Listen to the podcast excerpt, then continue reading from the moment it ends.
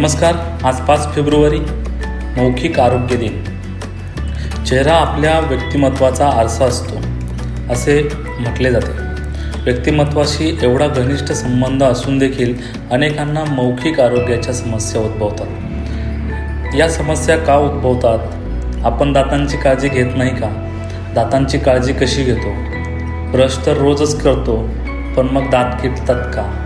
या अशा अनेक समस्या दातांच्या आरोग्याबाबत तोंडाच्या आरोग्याबाबत उद्भवत असतात. या समस्यांचे निराकरण करण्यासाठी आज आपल्या स्टुडिओमध्ये आहेत डॉक्टर प्रसाद धर्माधिकारी.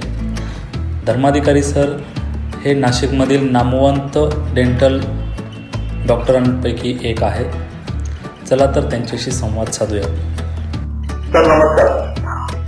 नमस्कार. व्यक्तिमत्वाला एक एवढा घनिष्ठ संबंध असून देखील अनेक मौखिक आरोग्याच्या समस्या उद्भवताना दिसतात. तर काय सांगाल याविषयी तसं पाहायला गेलं तर अजूनही मौखिक आरोग्य हा आपल्याकडचा खूप निग्लेक्टेड पार्ट आहे. म्हणजे जोपर्यंत त्या समस्या जास्त वाढत नाही तोपर्यंत आपण अजूनही डेंटिस्टकडे वळण्याचं प्रमाण त्या मनाने कमी आहे. तर ते सर्वात मुख्य कारण आहे की मौखिक आरोग्याकडे आपण दुर्लक्ष करतो. जोपर्यंत आपले प्रॉब्लेम खूप जास्त वाढतो तोपर्यंत आपण डेंटिस्ट कधी पण जाण्यात चाहत असतो. बरोबर त्याच्यानंतर ज्या काही सवयी आहेत म्हणजे फॉर एक्झाम्पल स्मोकिंग टबॅको हाजर यूज आहे त्याच्यामुळे सुद्धा त्याच्यामध्ये खूप जास्त परिणाम होतात. तर याला खूप जोडून प्रश्न विचारतो की मौखिक आरोग्याचा परिणाम जो आहे तर हा शरीराच्या इतर अवयवांवर किंवा शरीरावर विपरीत परिणाम कसा करतो? त्याचा काय पाहायला गेलं तर तोंड हे आपल्या पचनसंस्थेची सुरुवात आहे. त्यामुळे आणि आपण जे जगतो ते आपण खाल्लेल्या अन्नावरती. बरोबर? आता जर असं असतं की समजा जर का आपण त्याची सुरुवातच व्यवस्थित ठेवली नाही पचनसंस्थेची तर मग त्याच्या अनुषंगाने जेवढे पण बाकीचे डिसिजेस होतात ते सगळे अनिवार्य आहेत. म्हणजे त्याच्यामुळे ते होणारच आहे. बरं. दात आणि हेरणच्या मजबूतीसाठी काय केलं पाहिजे सर? आणि काय टाळलं पाहिजे? म्हणजे जेणेकरून ते एवढ्या व्यवस्थित राहतील आपल्या असं मुख्य म्हणजे तर दोन्ही वेळेस प्रॉपर ब्रशिंग म्हणजे अजूनही आपल्या कल्चरमध्ये ब्रशिंग हा पार्ट तेवढा म्हणणारा तेवढा प्रचलित नाही. आपल्या शहरांमध्ये किती आहे. शहरांमध्ये रेग्युलरली ब्रशिंग वगैरे करणं आहे पद्धत. पण अजूनही शहरांमध्ये सुद्धा रात्री ब्रशिंग करून झोपणं हा प्रकार खूप कमी लोकांमध्ये तिची सवय आहे. तर रेग्युलर आणि प्रॉपर ब्रशिंग हे फार लक्ष इम्पॉर्टंट आहे. बरं. आणि तसं पाहायला गेलं तर फूड हॅबिटमध्ये म्हणजे आपण जे म्हणतो की काही गोष्टी टाळल्या पाहिजे.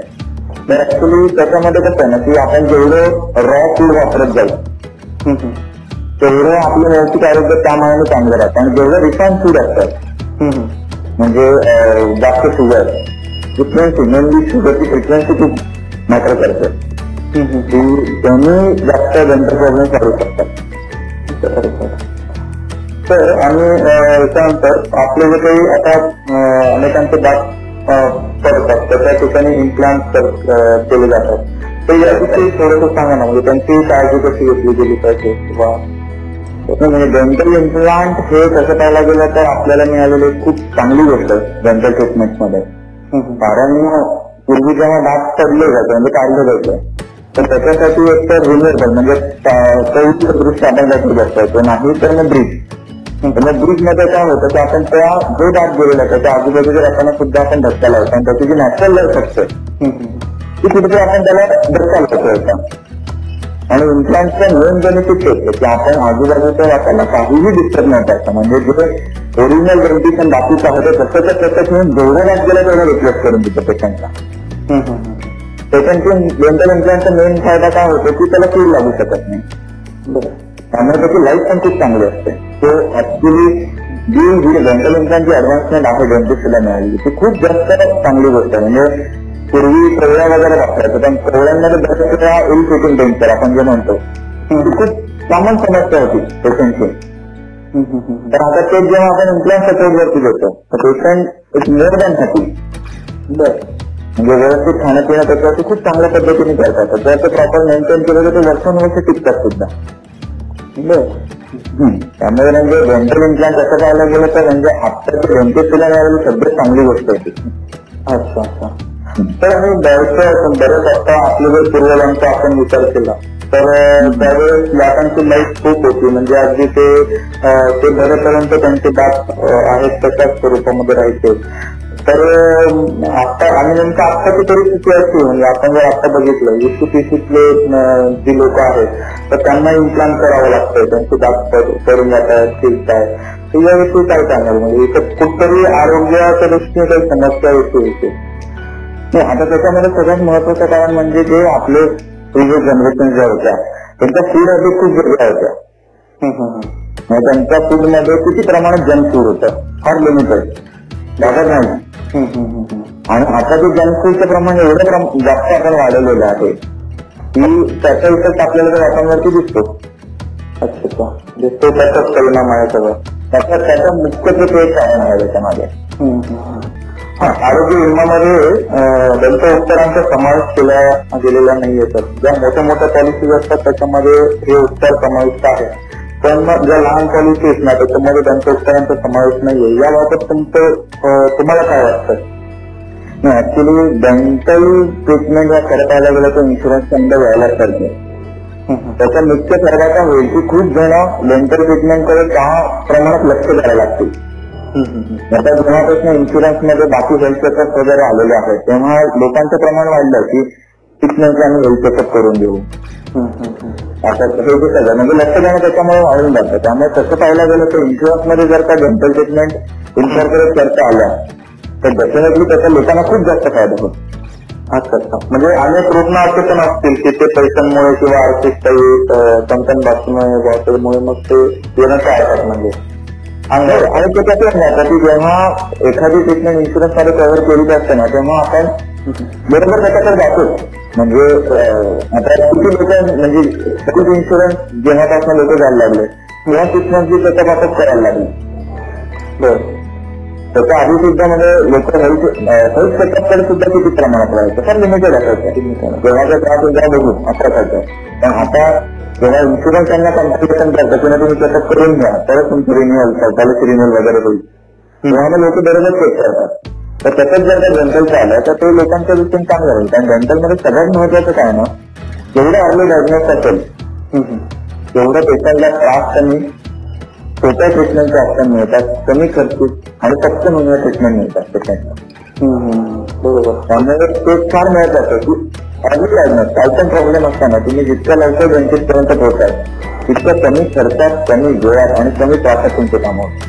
अगदी अगदी. सर अजून एक पुढचा वेळेला दोन एक प्रश्न आहे की तेवढ्या सुंदर दुसऱ्या दातांचं उपचार अनेक जण देत असतात. तर हे उपचार कितपत योग्य आहेत किंवा फायदेशीर आहेत? आता तुझे हे जग आहे ना त्याच्यामध्ये पर्सनॅलिटी हा खूप मोठा मॅटर आहे. म्हणजे चांगलं दिसणं चांगलं राहणं हे लोकांच्या करिअरच्या दृष्टीने खूप जास्त महत्वाचं आहे. किंवा आता लोकांचा त्याच्याकडे कल खूप जास्त आणि आपण फॉर्च्युनेट आहोत की त्याच्यामध्ये खूप चांगल्या चांगल्या पर्सनॅलिटी डेंटल ट्रीटमेंट या आता अवेलेबल आहेत आणि नाशिक सुद्धा त्याच्यामध्ये खूप लिडिंग आहे. तो त्याचा खूप जास्त परिणाम होतो जे आमच्याकडे जो पेशंट क्राऊड असतो त्याच्यामधला एक एक पार्ट असा आहे की ते फक्त कॉस्मेटिक ट्रीटमेंटसाठी अप्रोच होतात यंग जनरेशन आणि डेफिनेटली त्यांनी म्हणजे आम्ही स्वतः पाहिलेलं असतं ओव्हरऑल ट्रीटमेंट करायच्या आधी आणि ट्रीटमेंट झाल्यानंतरची पेशंटची बॉडी लँग्वेज किंवा त्यांच्या करिअर मधले फरक हे स्वतः आम्ही पाहिलेले एक्सपिरियन्स होते. खूप जास्त फरक त्यांनी पडतो त्यामुळे ते ते सध्या आहेत. म्हणजे ते आणि गरजेचं पण आहे.